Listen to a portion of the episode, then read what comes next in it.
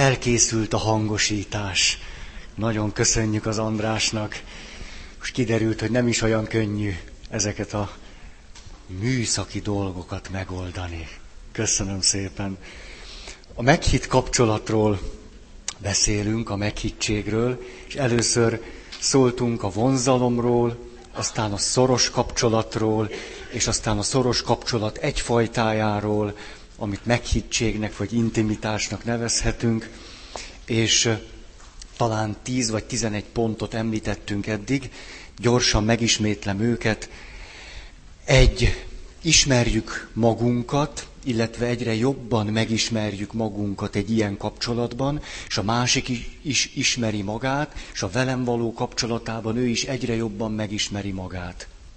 Kettő, a kommunikáció nyílt.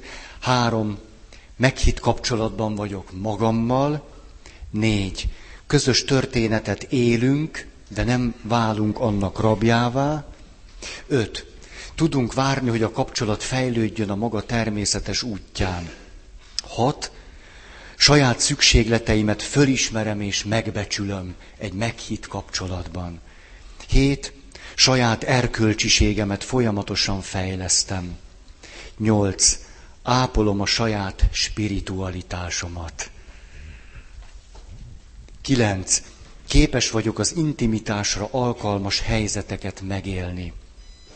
Tíz, szabadságot adok a másiknak és magamnak is. Tizenegy, tudatosul bennem, hogy a kapcsolat csak az egyik fontos része az életemnek. Tizenkettő, merem meglátni a különbségeket. Gandhi mondott egy szép mondatot, azt mondja, a civilizáció a különbözőségek bátorítása. Ó, de jó. Na, 13. A kapcsolatot folyamatnak tekintem. És ennyi volt idáig. Ennyi volt, és akkor most folytassuk. 14. Vállalom a kapcsolattal együtt járó kockázatot és sebezhetőséget. Persze ez a gondolat is nyilván a többi gondolattal együtt állja meg a helyét. Mekkora esztelenség volna mondjuk ezt a szempontot kiragadni a többi közül, és olyan kapcsolatokban is vállalni kockázatokat és sebezhetőséget, amelyről már sokszorosan kiderült, hogy nem méltó arra nem egy szeméről beszéltem, hogy az a kapcsolat nem alkalmas arra, hogy én ott megnyíljak, vagy hogy én ott egy bizonyos fokú kockázatnál többet vállaljak. Nehogy kiragadjunk egy-egy szempontot a többi közül, és akkor azt abszolutizáljuk, és azt gondoljuk, hogy akkor aztán eresszük meg a lovakat. Nyilván a többi szemponttal együtt érvényes ez, nehogy itt valami bajt csináljak, vagy okozzak, vagy mi. Feldmár András tól kérdezték egyszer, néha gyűn Magyarországra, és akkor kérdezték, hogy hát kedves, nem tudom, hogy mondták, mert nem voltam ott, mondjuk kedves András, vagy kedves Feldmár úr, vagy kedves Feldmár András, vagy Feldmár András úr, vagy kedves pszichiáter úr, nem tudom, hogy kérdezték, megkérdezték, mi az a szeretet ön szerint. És a... Ó, érzitek, hogy egyre jobban biztonságban vagyunk. Ó, a megszokottság. Szóval azt mondta, a szeretet az, amikor kinyomhatnám valakinek a szemét, de nem teszem. Ez a minimál árt megközelítése a szeretetnek de legalább egy biztos alap. És hogyha most ezen úgy el, elmosolyintjuk magunkat, azért, ha most belemennénk egy-egy helyzetnek, egy-egy kapcsolatnak a bugyrába, hányszor volt az, hogy a másik egy kicsit odatolta a szemét, nem volt a Bazedov kóros, de mégis úgy kicsit úgy, úgy adta a szemét, és te puff, kinyomtad neki. Ezt bizony megcsináljuk, ú, de könnyen. Vagyis, hogy amikor a másik sebezhetővé teszi magát, vagy ad némi támadási felületet, Hú, hát azért mondhatjuk talán, hogy van kísértésünk, hogy akkor belerúgjunk. Van, van, van. Hogyha ha egy kapcsolatban már komolyabb nehézségek vannak, ott aztán igen komoly ingerenciánk van, hogy egy-egy düledező szemet, hogy is mondjam, most egy óriási képzavar fog következni. Tehát, hogy egy gyüledező szemet táncra való fölszólításnak értelmezzünk.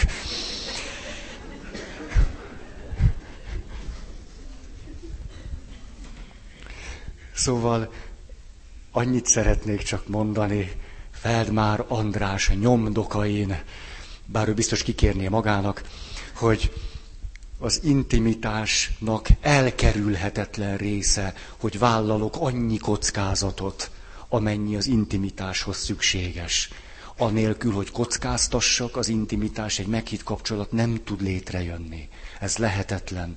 Ezért, ha valaki annyira sebzett, hogy képtelen biztonság érzet nélkül kapcsolatban lenni, ő neki majd, hogy nem lehetetlen lesz egy meghitt kapcsolatban tartózkodni. Egyszerűen azért, mert a kettő már-már kizárja egymást.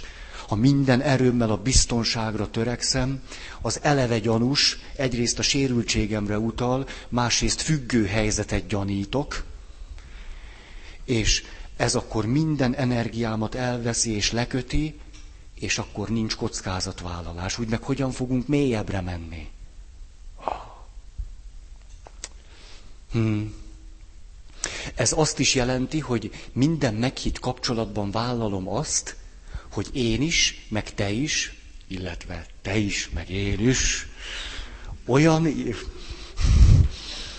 olyan irányba fejlődhetünk, amiről most gőzünk sincs. Hogy ez lehetséges. Fogalmam sincs. Hm akkor ennek része az is, hogy az előítéleteimet, ú, de ez már előítéleteimet, hát, komolyan, hát ki adott ezeknek diplomát? Hát ennyit gyakorolni, hát... Szóval, hogy az előítéleteimet folyamatosan tudatosítom emlékeztek talán a klasszikus történetemre, egy ilyen pszichológusok, pszichiáterek, mentálhigiénés szakemberek előtt volt egy előadás, és akkor vége volt az előadásnak, a következőt kérdezte az egyik hallgató a másik hallgatótól. Te, szeretjük mi ezt az előadót? Haj, haj.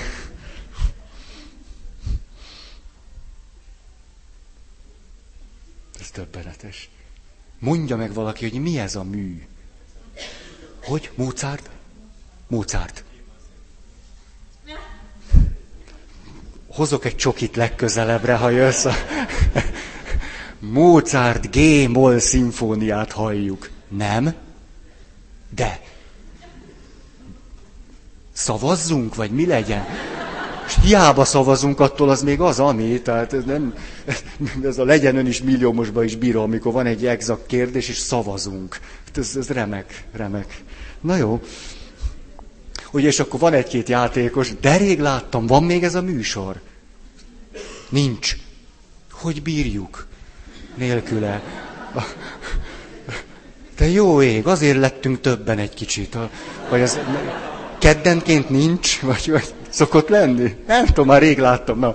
De most eszembe jutott egyszer egy játékos, azt mondja, kérem a közönség segítségét, de nagyon kérek mindenkit, aki nem tudja a választ, ne nyomja meg a gombot.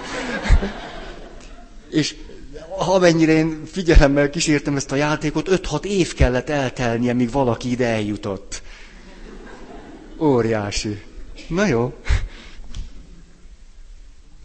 Fölcsúszott az az ujja. Mit nem csinál? Önálló életet él. Azt tudtam, hogy, hogy lények vannak a beleimben, de hogy, hogy ez a póló is él, ez, ez, ez veszélyes. Nem is tudtam, hogy az öltözködés kockázattal jár. Nekem ugrik a pólóm. Kicsit összenyom a gatyám, vagy, vagy mi? Na jó. 14-es pont. Ez még ugyanaz, ne írjátok, ugyanaz. Az nem, nem új pont, csak próbáltam visszatérni. Azt mondja. Jaj, szóval mindenképpen hát valamennyi nyitottságra szükség van a meghittséghez. Ebből sajnos az élet nem ad. Nem ad le, vagy ezt nem lehet könnyebben megúszni. Hm. Na, jó, tehát sértődés. A hölgyek szoktak sértődni, férfiak is, de inkább hívjuk a nőket, és a, tehát a hölgyek sértődnek, az urak meg nem szólnak. Ilyen zéró kommunikáció. Úgyis majd csak lesz valami. Ugye? Na jó. Szóval kockázat és sebezhetőség. 15. Önként elfogadom a fájdalmat és a szenvedést, ami a kapcsolatból fakad. Ez nagyon fontos, hogy önként, önként, nem vagyunk mazoisták. Hm. Annyiban vállalok fájdalmat és szenvedést, amennyire az a fejlődésünk természetes velejárója. A fejlődésnek van egy irány az üdvösség felé is. Annyiban vállalok fájdalmat és szenvedést, azt nem kerülöm el. De kultúrkeresztény berkekben dívik az, hogy, hogy abban lubickolnak, hogy ők mennyit szenvednek a másikért. És ha fölajánljuk nekik, hogy mi lenne, ha most holnap nem szenvednél érte, hanem elmennél cukrászdába, azt nem lehet. Öm, itt már is megkérdőjeleződik, hogy hogy, hogy, hogy hogy van vállalva az a szenvedés. Ez most előírás neki, vagy, vagy így akar üdvözülni, hogy így nyomatja a szenvedést, vagy a, ültem egy csoportban, és akkor én nem tudom, hogy október van, előkerült a karácsony úgy látszik, már nagyon vár, vágyunk valamilyen ilyesmire, és akkor azt mondja az egyik valaki, egy nagyon kedves valaki, én úgy szenvedek a karácsonytól, mert akkor sütni kell, meg főzni kell, meg takarítani kell, meg ajándékot kell vásárolni, és listát írni, és telefonálni, és gyerekeim is vannak, meg férjem is van. Szörnyű, a karácsony szörnyű. És akkor azt találtam neki mondani, ú, de jó, hogy te ezt most októberben mondod. Most akkor van két hónapot, hogy kitalálj, hogy ezek közül a szenvedések közül melyikről kívánsz lemondani. És tudjátok, mi volt az ösztönös válasza? Hát azért ott még nem tartok. Olyan jól esik, hogy egy ilyen meghitt közegben elmondhatom, hogy szenvedek a karácsonyi ünneptől de nem változtatok. Hát nem már. Ez a, a, a, a lélektani ö, iskolázottságnak lehet óriási hátránya, hogy nyilván a lélektan a maga természetéből adódóan elsősorban arra összpontosít, hogy te hogyan változz. Nem? Hogy, hogy minden rajtad múlik. A változás kulcsa a te kezedben van. Drödrödröm. És és hogy hogy, hogy hogy néz pozitívan a dolgokat, meg ezek. És be, beszél a lélektan, de ez nem a hibája, mert hát egyszerűen ez a természete, hogy arról beszéljen, hogy a dolgokat változtassuk meg. Ugye emlékeztek a két nagy út, hogy az érzelmi megküzdési stratégiák, erről beszél elsősorban a lélektan. Elsősorban. És aztán a másik, bár hát különböző iskolák vannak, itt most ebben nem akarok bele mélyedni. A másik pedig, hogy nem magamon változtatok, meg a hozzáállásomon, hanem mondjuk a dolgokon. Az a másik.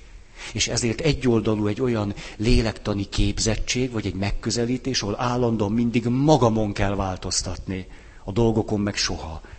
Ez, ez katasztrofálisan egyoldalú. És hogyha veszünk nagyon okos könyveket, azok tudnak persze nagyon egyoldalúak lenni.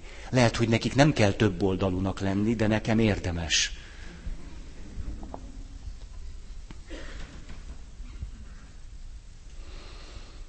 Hmm. Igen, olyan szenvedést vállalni, ami lehetne változtatni, az nem erény. Ez egy papi kijelentés volt. Kihúzzuk az erények listájáról. 15. 6. Elrontottam. Jaj, most szerettek. Tehát 16. Tudatosítom a magam és a mások másik határait, és tiszteletben tartom azokat. Az intimitásnak nagyon is lényege az, hogy benne nem szimbiotikusan olvadunk egyé. Furcsa? Azt mondja, hogy két tűz közé kerültünk. Na, a, ezt írtam le, a kapcsolat titok és ajándék. Egy meghitt kapcsolat titok és ajándék. Akkor ez azt is jelenti, hogy megszabadulok a kóros én központuságomtól. Az én központuság egy kapcsolatban az azt jelenti, plö, hogy ha te táncolsz valaki mással is, akkor annak egyetlen üzenete van, mégpedig egy rám vonatkozó. Akkor az azt jelenti, hogy te azért táncolsz azzal a másik rohadékkal, a, a másikat ne értsük félre, mert én nem vagyok rohadék. A rohadék egyedül a másikra vonatkozik. Ezért félreérthető volt, hogy a másik rohadék kifejezést használtam. Tehát azzal a rohadékkal, annak egyetlen egy értelmezése van, ez pedig az, hogy direkt szenyózol velem, engem akarsz féltékenyé tenni. Most ezt direkt csinálod velem, mert mit tudom én, délután azt mondtam neked, hogy kicsi a megy a dzsemben. És te most azért táncolsz vele, hogy belém rúgjál, mert tudod, hogy nekem ez fáj. És akkor megkérdezzük a másikat, hogy most miért táncol vele, és azt mondja, mert tök jól esett. Ezt most azért mondod, hogy direkt még belém rúgjál, hogy neked jól esik, ha én nekem fáj. De, de nekem nem esik jól, hogyha fáj neked. Most meg játszod az ártatlant. Na, szóval, ha valakinek vannak normális határai, meg tudja, hogy a másiknak is vannak, és hogy van neki úgy egy élete, tudjátok, ami nem csak, nem csak veled kapcsolatos élet, hanem úgy él, képzeld, úgy él, úgy, úgy egyedül. Tehát, tulajdonképpen most az jutott eszembe, hogy miért nem kérjük a számon, hogy a te szíved nélkülem is dobog. Te arcátlan, nem szeretsz csak úgy dobog a te szíved, és dobogott akkor is, amikor még nem ismertük egymást. Akkor te nem szeretsz, kicsit állítsd le. Légy szép, hogy, hogy átélessem azt, hogy miattam kezd el megint dobogni.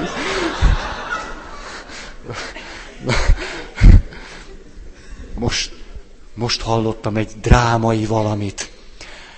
A szív két dobbanás között pihen. Na ezt már megtanultam a gimnáziumban is, ugyanis biológia faktos voltam. A biológia faktosság ott került majdnem válságba, amikor békát kellett boncolni. Nálunk az úgy volt, volt egy is zseniális hajó biológia tanárunk, és mindent a diákokért. És ezért behozott egy csomó békát. Ugráltak a prekuszok, és akkor ugye a fakt az három óra egyben volt. És akkor az én kedves osztálytársaim megnézték, hogy a béka tényleg béka-e. Ez, ez, ez volt a nagy-nagy izé. Hát én ebben nem vettem részt. Komolyan. Én föllázadtam, mondtam, hogy ez az a három óra, amikor én az közelben nem megyek. Köszönöm szépen, elhiszem, hogy a békának van lába, meg keze, vagy nem tudom mi az az ember, jó, mindegy. Tehát, béka nyúlványai vannak. Ez, nem, nem kívánom őt fölboncolni. Ja, tehát, hogy a szív két dobbanás között pihen. Pihen. és akkor a legsebezhetőbb. Úgyhogy vigyázzunk nagyon, az élet veszélyes.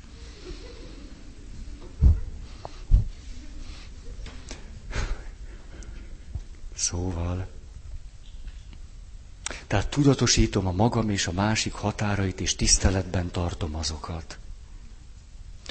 17. A 17-es pont az egy fontos pont. Tényleg. Ez nagyon, a 17-es pontra szinte büszke vagyok. Mintha gyermekem lenne. Én szültem. Komolyan. Na, egy meghitt kapcsolatban képes vagyok a megkülönböztetésre. Lehet, hogy ezt elméletben nem űzöm, de a gyakorlatban ezt a megkülönböztetést mégiscsak végzem. És akkor most elmondok nektek egy listát, hogy a meghittséget mitől érdemes megkülönböztetni. Nehogy bemenjünk a csőbe. Azt mondja, 1, 2, 3, 4, 5, 6, 7, 8, 9, 10, 11, 12, 13 megkülönböztetés, de nem A meg B pont lesz, hanem, hanem egy. Tehát a meghittség nem egyenlő a szenvedéllyel. A meghitt kapcsolatban van szenvedély, de a szenvedély, a szenvedélyesség, egy nagyon szenvedélyes kapcsolat valakivel, az még nem meghitt kapcsolat. Hmm. Olyan lesz biztos, hogy 5-6-ra azt mondjátok, hogy milyen hülyeség. Egy-kettő meg azért, azért érvényes mindenkire. Nem vagyunk tökéletesek. Na. Tehát egy elsöprő érzelem, egy magával ragadó személy, az még nem intimitás. Azért, mert valaki magával ragadott, vagy mert az még nem intimitás része lehet egy később kialakuló és megszilárduló intimitásnak. Kis kettes pont. Pedagógus vér. Azt tényleg, már a déd nagyapám is pedagógus volt. Az már jó, nem? Nektek nem, de nekem jó volt. Kettes, kis kettes. A függőség nem egyenlő az intimitással. Talán ez az, amit a leggyakrabban keverünk össze, de erről már úgy is beszéltem. Oké, okay. a függőség az, amikor megdöglök, hogyha az a kapcsolat véget ér. Anélkül a kapcsolat nélkül nem tudok létezni. Magamat teljesen alávetem egy kapcsolatnak kontrollálom magam, és kontrollálom a másikat. Na, sok mindent lehetne, de már erről eleget beszéltünk. Ezért lehetséges az, hogy létezik ez a szakkifejezés, hogy kapcsolatfüggőség. Hogy természetesen nem csak szerektől lehet függeni, hanem kapcsolatoktól is. Kis hármas. A személyesség. Ez tetszik a személyesség önmagában nem meghittség. A meghittségnek része, hogy tudok személyes lenni, de nem egyenlő azzal. Hihetetlenül unalmas, néha bosszantó vagy fölháborító tud lenni embereknek a személyessége. Ha az nem oda való. Például itt. Bosszantó tud lenni. Ugye? Tehát a személyesség a meghittségnek része, de ne keverjük azzal össze.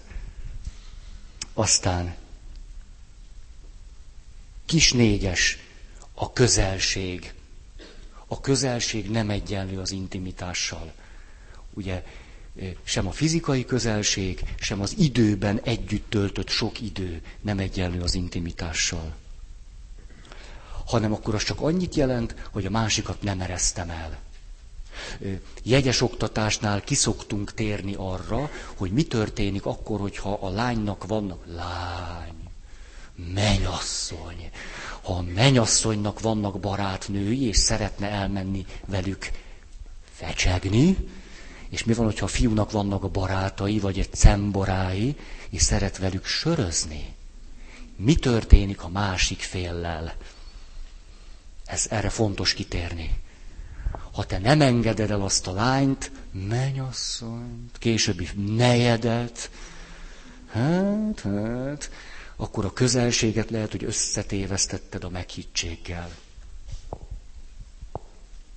Aztán a szoros kapcsolat nem azonos az intimitással. Hát erről már sokat beszéltünk. Munkatársak között tud kialakulni nagyon szoros kapcsolat, ami aztán a házastársi hűség komoly problémáját veti föl.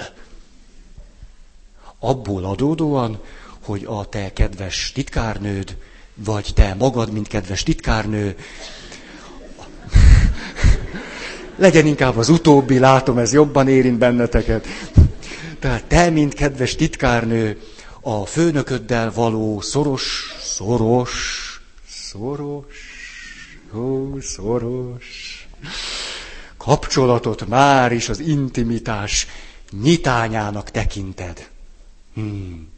Ó, hogy, hogy milyen, milyen meghitten tudok én a főnökömmel dolgozni. Hát ez már perverzió, ne haragudj. Te ne dolgozz meghitten a főnököddel. Na, tényleg, van ilyen?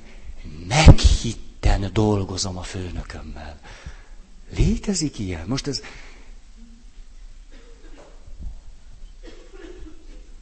Jó munkakapcsolatunk van. Meg meghitten dolgozom a főnököm. Mi történik ott? Most, talán ez egy releváns kérdés. Úgy megnézném úgy fél órán keresztül azt a, azt a két embert, hogy meghitten dolgoznak együtt. Na talán ez szemléletes. Kamerázzunk be intézményeket, és nézzük, hogy mit csinál. Meghitten. Minimum gyanús. Gyanús. Na. Aztán. És az nem gyanús hogy akkor kezdesz a főnököddel meghitten dolgozni, amikor romlik a férjeddel való kapcsolat. Azért az már gyanús. Kettő között milyen láthatatlan összefüggés lehet. Rá se bírunk jönni. Na. Édesanyám szegény, édesanyám. Nem szegény, egyáltalán nem szegény. Tehát csak a fia miatt egy kicsit hátrányos helyzetű volt. A, Miért én kitaláltam ezt a fogalmat? A hátrányos helyzetű szülő fogalma. Most jutott eszembe, annyira kreatív vagyok máma. Tényleg erről még miért nem beszélnek?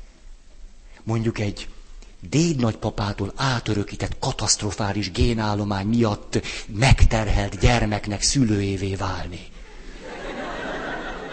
Ezt nevezhetjük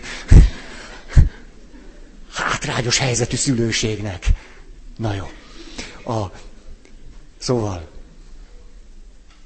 miről akarok beszélni? Nem ártana tudni, hogy miről akarok beszélni, az nagyban javítaná az előadás színvonalát. Ezért van nálam papír, hogy az emberi gyöngeségeket ezzel kipótoljam. Szóval, most elvesztettem a fonalat. Persze, hát az édesanyám, ugye ott tartottam, édesanyám egyszer már már amikor majdnem pap lettem, egy utolsó kísérletet tett, hogy ne, ne, hogy ne, ne, és akkor emlékszem már, ugye akkor már hatod, hatod éves papnövendék voltam, ott vasárnap ebédeltem, ugye nagy, nagy naívul, csak úgy ebédelgettem vasárnap az anyukámnál, nem gondoltam, hogy mi készül. És akkor erre azt mondja, ez már az utolsó esély volt, de Feri, Feri, nem, nem gondolkoztál egy, egy, egy ugyanolyan komoly hivatáson, mint a papság? Tehát látszik, hogy te szeretsz hivatásszerűen élni. Hát ezt én el nem venném tőled, ez fontos dolog. De esetleg színészet?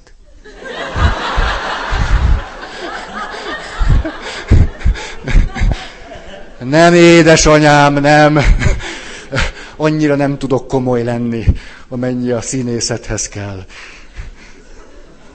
leszek inkább pap. Na, jó, látjátok, milyen, milyen önfeled dolog papnak lenni? Most ezután, ezután merjétek azt mondani, hogy a papok szenvednek, meg nyüglődnek, és nehéz az életük, és nehéz, nehéz, de azért... Na, Szóval az intimitás kontra, hú, ez a műveltség, ez egyszer sírba visz engem. A, na, a nyelvtudás, látjátok? Tehát intimitás kontra, csak már elfelejtettem mi kontra. Na, tudjátok, azért van ez, mert az elmúlt, hát szóval tegnap,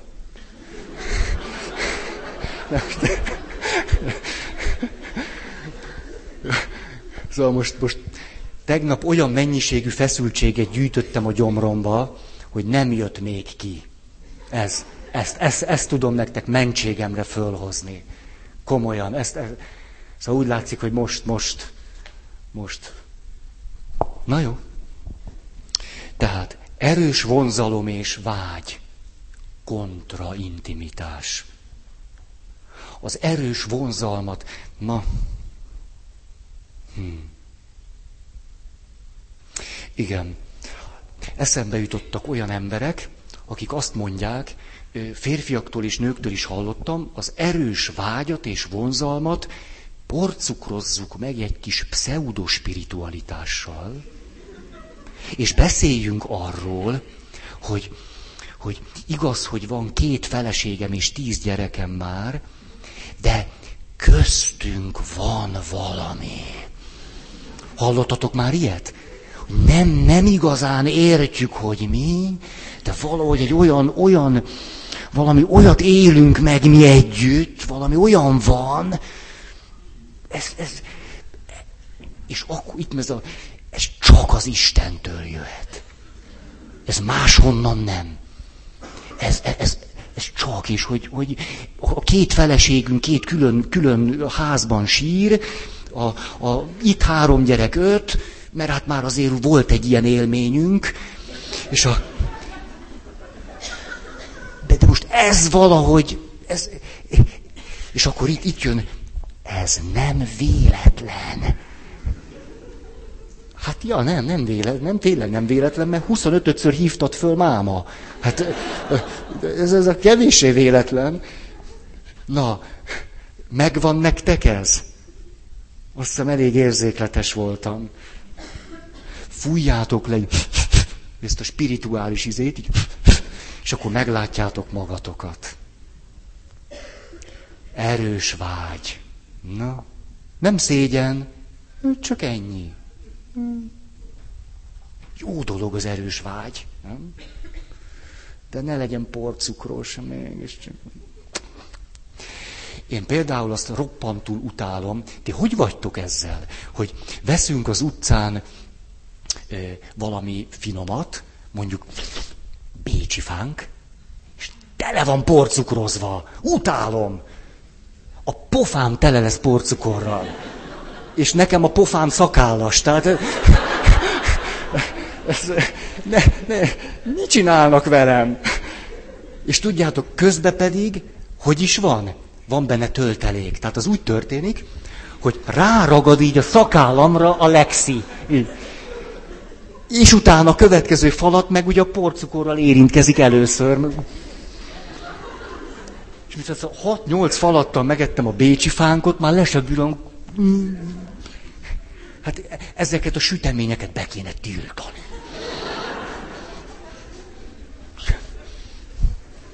Minimum egy, egy komoly cenzúrát nekik. Na. Szóval erős vonzalom és vágy.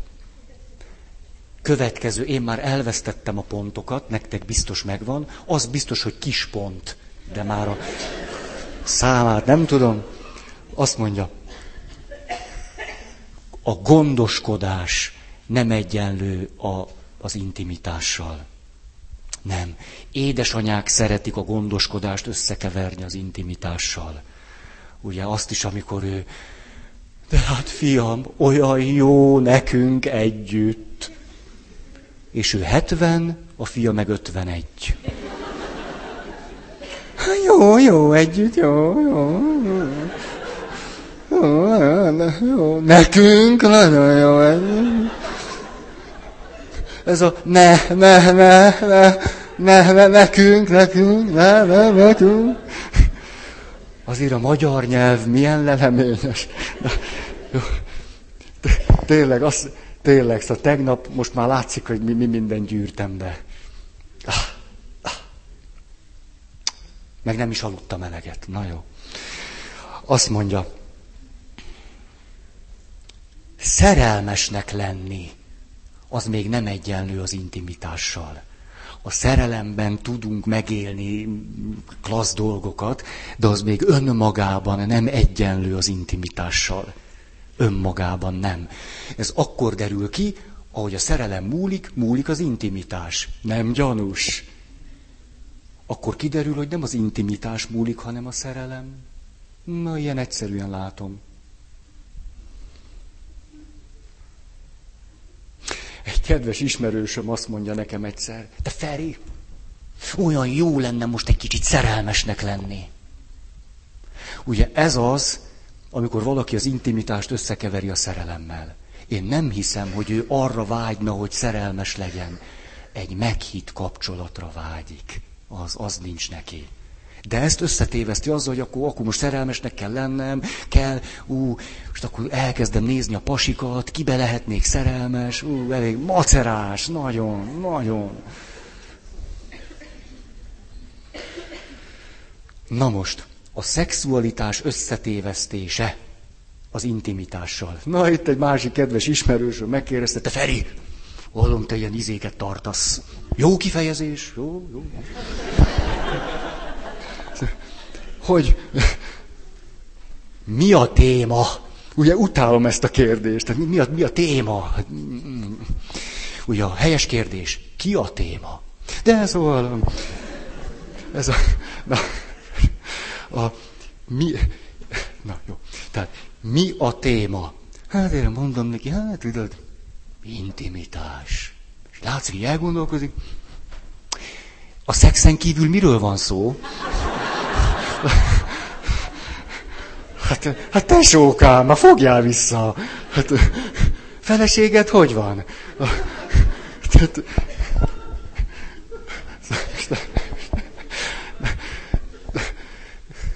Na, kell erről még beszélni? Szerintem nem. Tehát ezt a szempontot nagyon ütöttem már. Most akármit mondok, rosszul hangzik.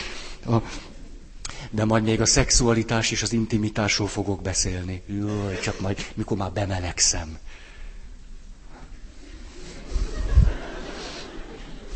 Nekem milyen hosszan tart, most mit csináljunk? Akkor a nyíltság és az intimitás nem egyenlők egymással. A kifejezetten kapcsolatfüggőségnek tünete, hogyha valaki csak úgy ukmukfuk egy pillanat alatt a legmélyebb titkait megosztja veled.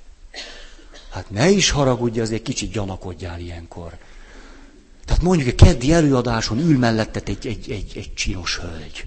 Nem tudom, én csak ebbe tudok gondolkodni. Tehát, egyszer nem jön a számomra, hogy egy, egy, egy jó pasi, ne haragudjatok, ezt ne egyszerűen így, így, tehát próbálom, hogy úgy ösztönösen jöjjön, de valahogy nem jön. Tehát, tehát egy csinos hölgy, és azt mondod, te csinos hölgy. Hát valahogy meg kell szólítani, miért? Hát most, most megpróbálod kitalálni a nevét, sose jut sehova.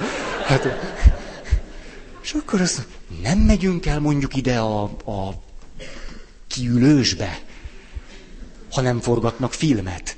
Mert ugye kicsit lassan, lassú az, lassú. És akkor az ifjú hölgy azt mondja, te hogy nem? És az ifjú hölgy fél óra múlva a legmélyebb traumáit mondja. A leg... hát, hát értitek, Hát mi, mi, mi akkor ez? Ó, ó. Ezt tudom, hogy ez nem egy meghatározás, ez a ú-ú, de ennél valahogy, ennél pontosabban nem tudom megfogalmazni. Aztán, már csak kettő van. Romantika. Ú, tudom, hogy ez fáj.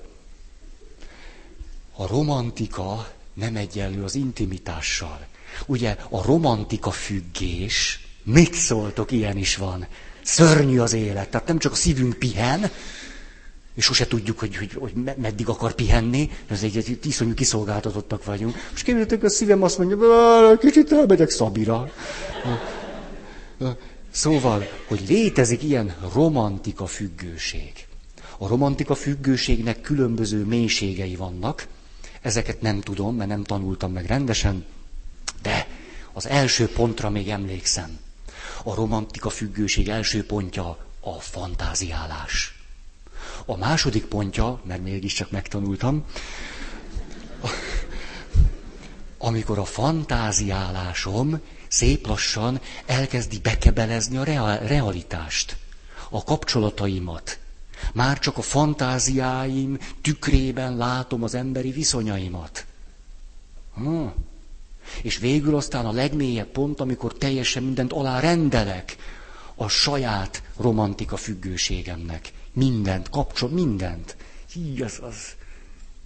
Ugye, mikor azt, na ez, a kie, ez a kifejezés önmagában vértlázító. Meghitt hangulat. Az mi? Tehát azért, mert elvittél valakit egy gyertyafényes, baromi drága étterembe, és ott mit tudom én, mi van, ne, nem mondjatok valamit, tehát iszonyú drága ételek, és akkor egy jó bor, tök drága, de hát csak, hát mindent a meghitt hangulat ér. És a meghitt hangulatnak része, hogy jön az az aranyos lány, hát egy aranyos lány mindig jön, mindig van, és hoz, hoz rózsákat. És a meghitt hangulatnak része, hogy jöjjön kis asszony, kiperkálod a lóvét, de komoly borra valót adsz, az minimum. Mert különben összetörik a varázs. Hát nehogy már egy nő továbbra is a meghittségben tudjon lenni, mikor látja, hogy azzal a másik kedves nővel úgy bánsz, hogy nem adsz neki borravalót. Gyanús, ezért nagy borravalót adsz, és kedvesen beszélgettek, és a háttérben halk zene szól. Ez hangulat. Tök jó, kívánom mindenkinek. Iszonyú jó, főleg a bor. A...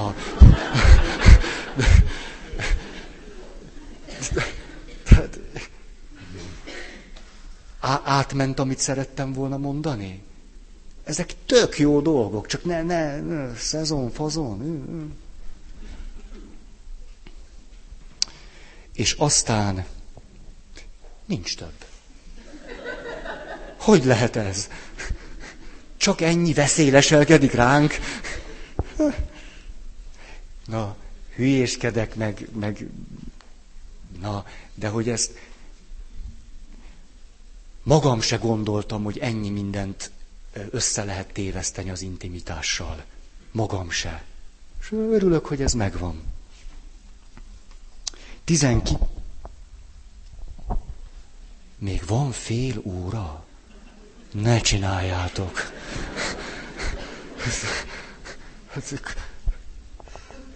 Ez hihetetlen. 18, akkor belehúzunk, nyomatok most. A kapcsolatban átélhetővé válik az elevenség és kreativitás. Az intimitásnak egyik jele, vagy következménye, hogy föltöltődünk. Föltöltődünk, elevenné válunk. Ezt nevezhetjük úgy, hogy kreatívok leszünk.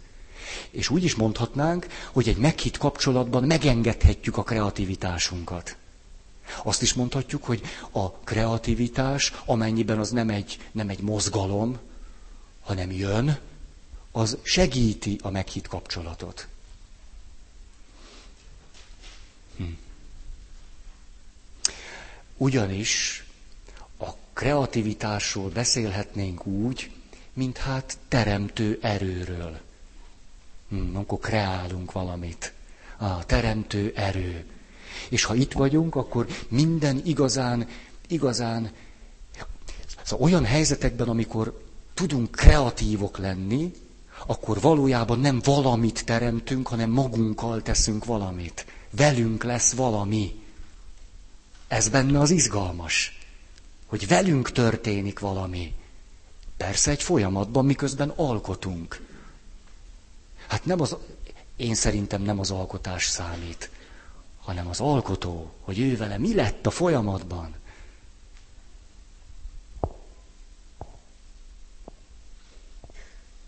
Hány perc a Gémol szimfónia? Gyakorolni sokáig lehet. Na. Jó, a kreativitásban nem valamit csinálunk, hanem valamivé válunk. Egy meghitt kapcsolatban valamivé válunk, és fölismerjük, hogy kik vagyunk, nem pedig a meghitt kapcsolat arra való, hogy akkor vala, valamit, valamit teljesítünk. Az a jó munkatársi kapcsolat. Ott teljesítünk valamit. A meghitt kapcsolatban meg valakik leszünk. 19. Fú, de gagyi szempont. Elég időt és energiát szánok a beszélgetésre. Hagyjuk a kommunikációt, nagyon fárasztó. Beszélgessünk. Roppant üdítő tud lenni. A... Hm. A papként én nagyon sok hülyeséget tettem. Például embereknek azt, hát mondjuk így gondoltam javallani, hogy mi lenne, hogyha beszélgetnének.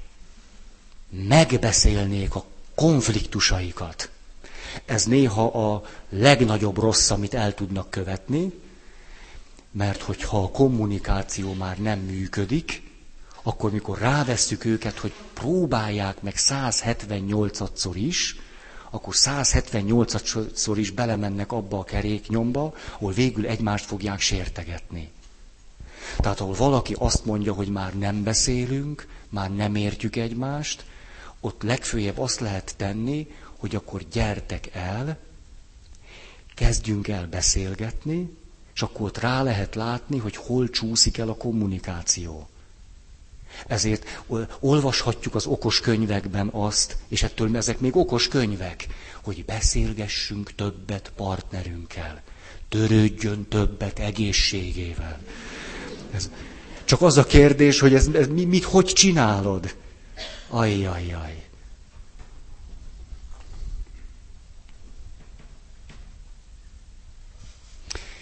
Na, jó.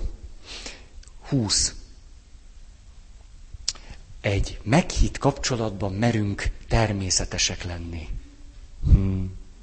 Képzeljétek el, egy ilyen hívő társaságban voltam, és a hívő társaság azért jött össze, hogy miután túl sokat vagyunk hívő társaságként együtt, mi lenne, ha egy kicsit játszanánk.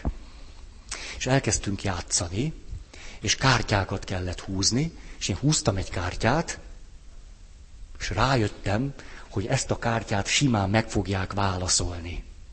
És ezért fölugrottam, és ráugrottam a kártyára. Többször, hevesen. És erre fölkiáltott egy hitoktató hölgy, de hát egy pap!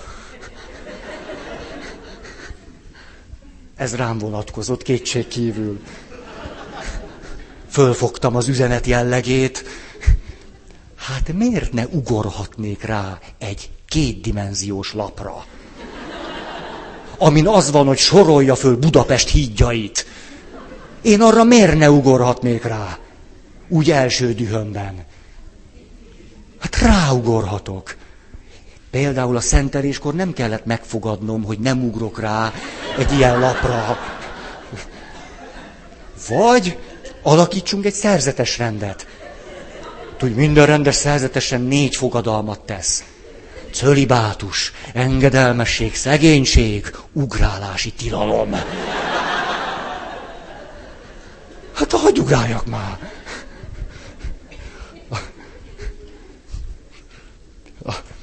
Eszembe jutott az, de az, hogy ez, ez húsz évvel ké, későbbről eszembe jutott, tudjátok, majdnem egy rendes hindu szerzetes lettem, tényleg, csak aztán Gellert kaptam, és a Hát már én rendes hindu szerzetesi életszabályok szerint éltem. Csak úgy. Ha, miért ne? tényleg nagyon, nagyon jó volt. És akkor, ez még a 80-as évek legeleje, 83, oh, 84. És akkor Indiából, meg innen-onnan jött egy-egy mester, szanyászi. És akkor odaültünk a lábaihoz, és hallgattuk 15-en, 20 ilyen, ilyen kis, nem volt még Krishna tudat nemzetközi, dű, dű, dű, dű, hanem 15 ember. Hm. És annyira emlékszem, persze tele voltam naivitással, ilyen iszonyatos keresésben voltam. És akkor jött egy ilyen nagyon sötét dél-indiai mester. És hát persze eszméletlen jókat mondott, ott. És aztán együtt indultunk el a buszhoz. És éppen nagy pelyhekben hullott a hó. És annyira emlékszem, egy barátommal voltam ott, előttünk ment ez a nagy mesterünk, meg hát voltunk 17 évesek. Meg... Na és akkor a nagymester lehajolt, és gyurkálta a havat, és így dobált egy hógolyót. És ez volt az a pillanat, amikor hiteles lett. Mert addig csak okos volt. Meg mester volt, meg minden volt. De amikor a hógolyóval elkezdett játszani, hogy egymásra néztünk, és azt mondtuk, na igen, oké, okay, amit mondott, az, az jöhet. Ezt nem felejtem ezt a pillanatot. Még azt is tudom, hol volt. Csak elfelejtettem már.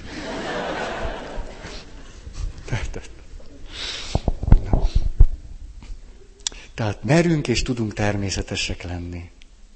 Hmm. 21. A meghitt kapcsolatot mindenképpen kölcsönösség jellemzi. Olyan nincs, hogy meghitt kapcsolat és csak te gürizel. Az már régen függés maximus. Nőknek maxima, semleges neműeknek függés maximum. A szóval most ne, nem a saját poénomon nevetek, hanem a, ne, azért ennyire már, szóval olyan szívszorító nekem az, mikor jön valaki, és azt mondja, hogy a férje, vagy nem tudom én ki-e, most csalta meg 27-szer. De ő, ő, ő, ő, ő hát egyszer kéne neki azt mondani, édes fiam, még egy ilyet csinálsz. Tehát az, hogy, hogy egy kapcsolatban egy valaki gürizik, a másik meg élősködik, hát mi köze ennek a meghittséghez? A, a, a teológia mond egy nagyon érdekes dolgot. Házasság, jog. Ilyen is van. Képz, mennyi veszély fenyeget minket ez a mai nap? Ez, hogy ti csak úgy házasok vagytok, és közben van házasság, jog. Na és abban az van. Egy házasság érvénytelen akkor, ha a házas felek nem képesek a házasság terheinek közös viselésére. Na tessék! És hogyha, nem tudom én, öt év házasság után beadja valaki a, a beadandóját, és az a per cím, hogy a házasság közös terheit nem viselte a másik. És kiderül, hogy tényleg így volt, mert hogy ő, mit tudom én, a fizetésének három egy részét elkaszinózta öt éven keresztül, akkor az nem házasság. Akkor azt mondja az egyházi bíróság, hogy nem volt házasság. Így, ilyen egyszerűen. Megszeretek egy nőt, aki olyan anyás. Hát te vigyázzál magadra. És akkor azt gondolod, hogy majd ő, ő, ő mos rád, vasar rád, meg... Hát, hát mossál már, vagy valami.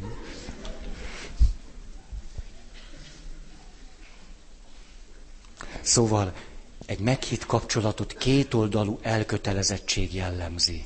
Így. 22. Hm. Teret adunk a játékosságnak.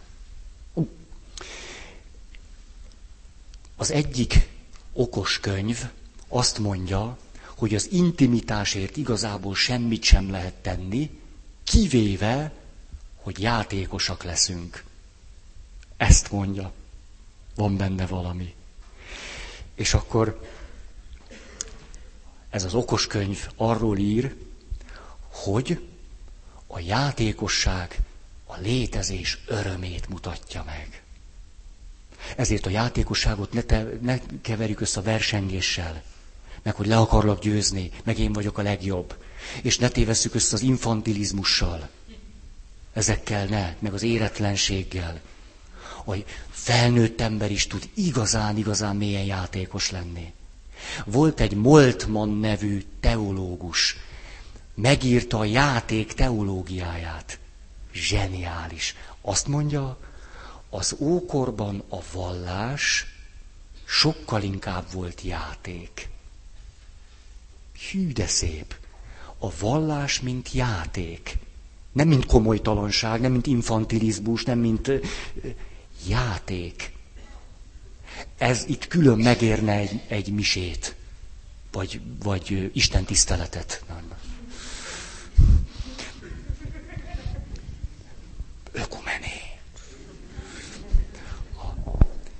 Szóval úgy tűnik nekem, hogy a vallásosságunkból szinte teljesen kiszorult a játékosság. De nagy kár érte.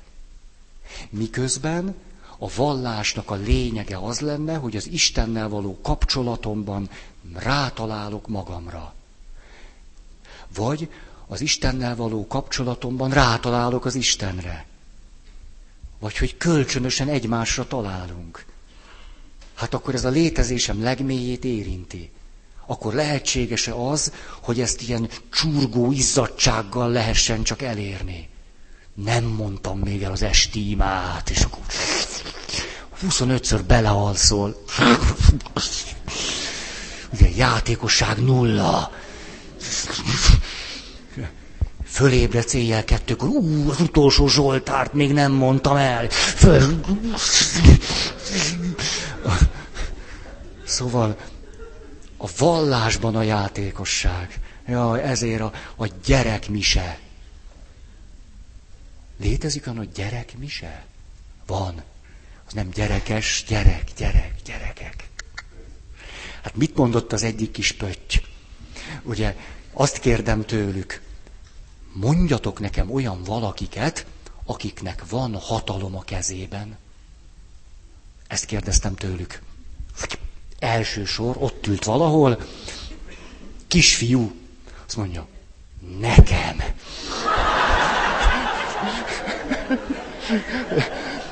Már csak egy kérdésem volt, és hány éves vagy? Három.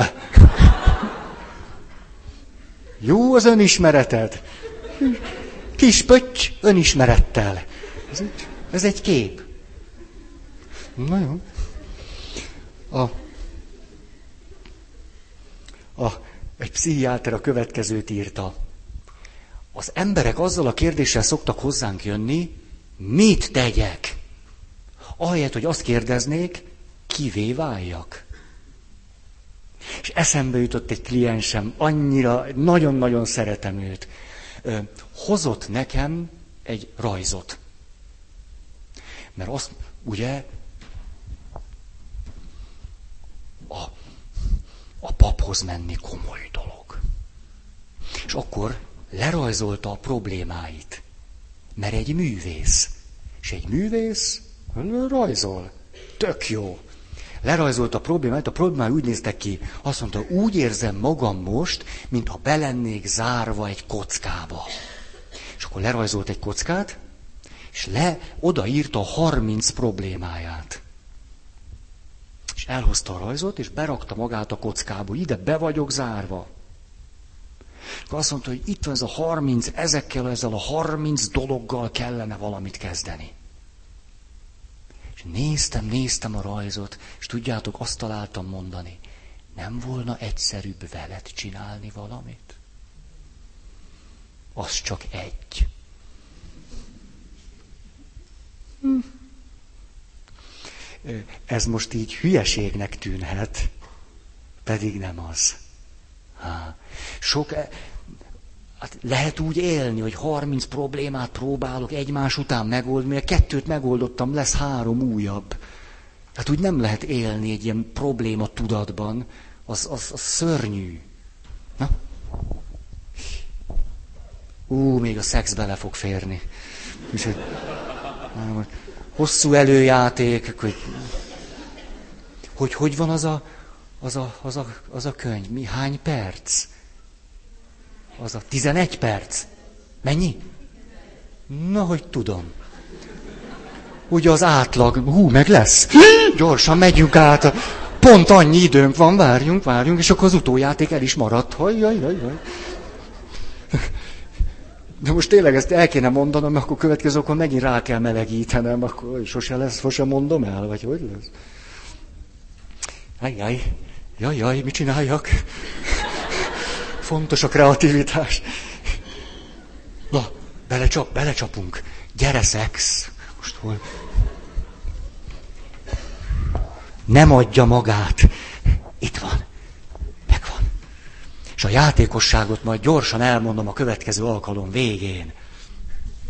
Azt mondja, a, tényleg, nem tudom, hogy pont, de gyorsan, gyorsan, hogy jó legyen nektek, azt mondja, a testi kapcsolat a meghittséggel együtt fejlődik.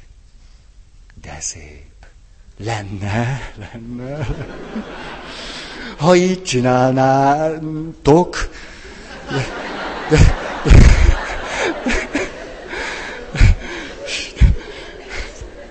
Ah, már érik a szőnyek széle. Vörös szőnyek püspök hivatalba. Ah.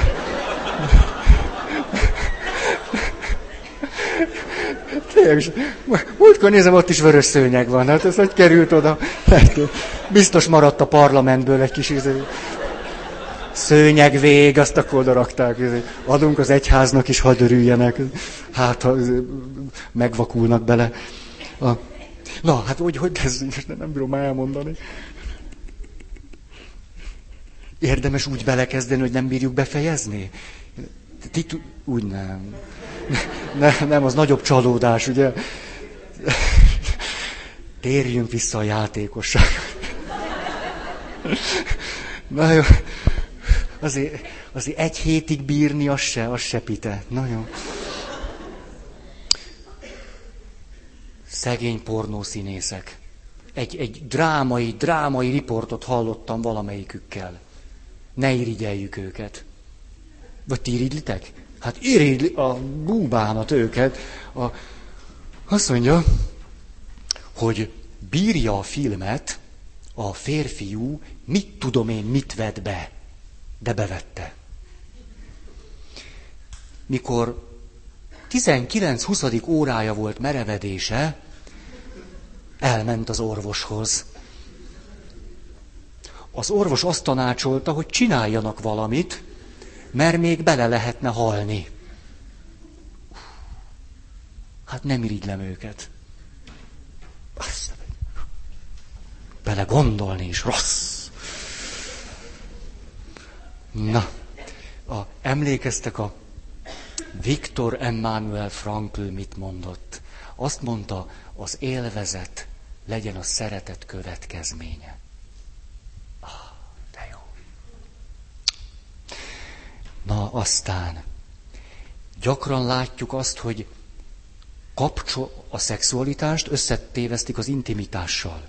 És például szexuális nehézségekkel érkeznek, elmondják például azt, hogy hogy nekem nem jó a szexuális együttlétünk a férjemmel, mert a férjem nem figyel rám, és nem törődik azzal, hogy nekem az nem jó, és akkor a férfi elmondja, hogy igen, nekem meg azért nem jó az együttlétünk, mert a feleségem az állandóan fél, és nem tudom mi, és akkor már is lehet tudni, hogy itt nem is a szexualitásról van szó, hanem a kapcsolatról van szó.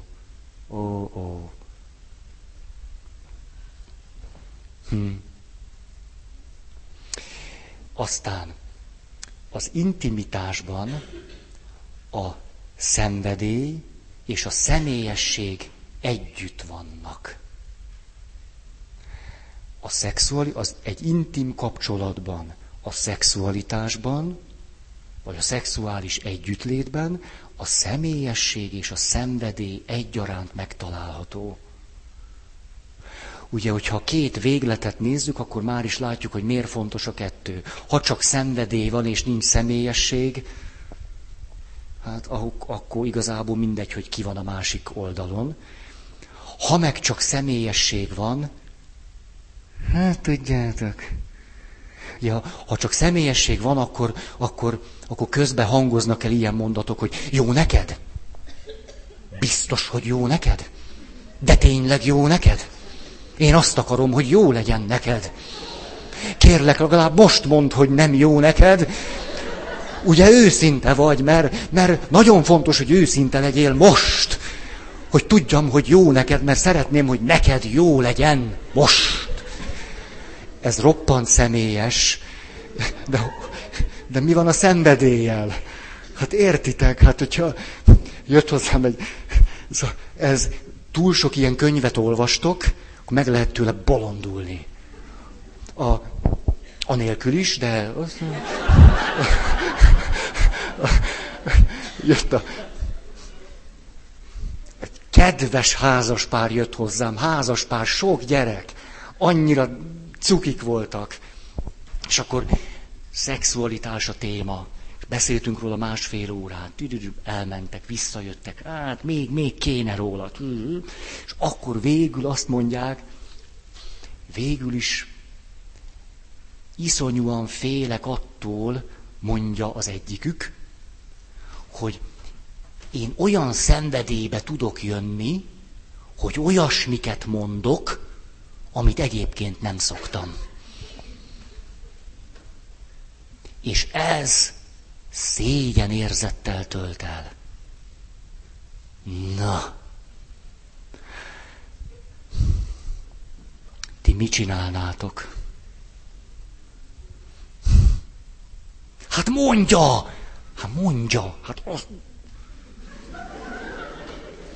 Teljes papi tekintélyemmel engedélyeztem ezeket a mondatokat. És már jön is az ötödik baba. És nem is akármilyen előzmények után. Kicsit az enyém is.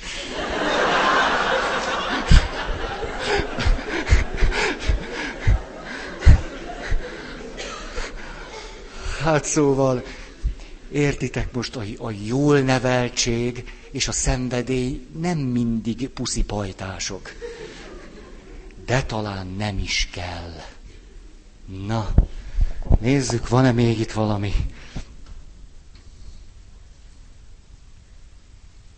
Nincs. Nincs. Hagyjuk abba a csúcson. Itt a... Elsiettem, bocsánat. Tépikus pasi. Na jó. Szóval, tudom most valahogy ugye lát, látjátok, hogy, hogy milyen zavarba jövök, most kéne utójáték, és olyan, hát a játékosság, jaj, hát kijövök a bajból, a játékos levezetés. Hát mit hagytam még? Itt ki? Igen, például a pszichodráma. Milyen jó dolog, mert a pszichodrámában lehetőség van a játékra. Játék hogy milyen jó dolog, amikor egy, egy komoly, akár gyógyító, vagy terápiás, vagy akármilyen közeg, az közben játékos is. Hogy ezt lehet. Hm. A felnőttek tönkre tudják tenni a gyerekek játékosságát, amiben éppen megélik magukat. Mondjuk két gyermekem pisztolyozik egymással. És akkor kérdezzem tőlük, mondjátok, mit játszotok? És akkor ilyen kipirult arccal, sugárzó szemmel azt mondják, hogy indiánost, meg cowboyost.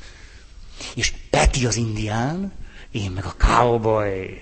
És iszonyú jó, és fél óra után cserélünk, mert mind a ketten indiánok szeretünk igazából lenni. És akkor erre hogy tudja tönkretenni a létezés örömét egy felnőtt?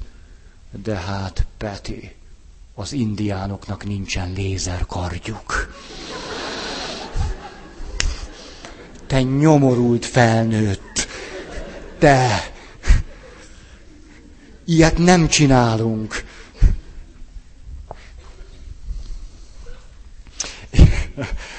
A következő mondat. A gyerekek futkároznak. A felnőttek dolgoznak a futáson. Ezt hívják kocogásnak. Megvan a kocogás stratégiája. Utána fölállsz a mérlegre, van edzésterved, iszonyú sok pénzért vettél egy jó csukát, és dolgozol a szórakozásodon.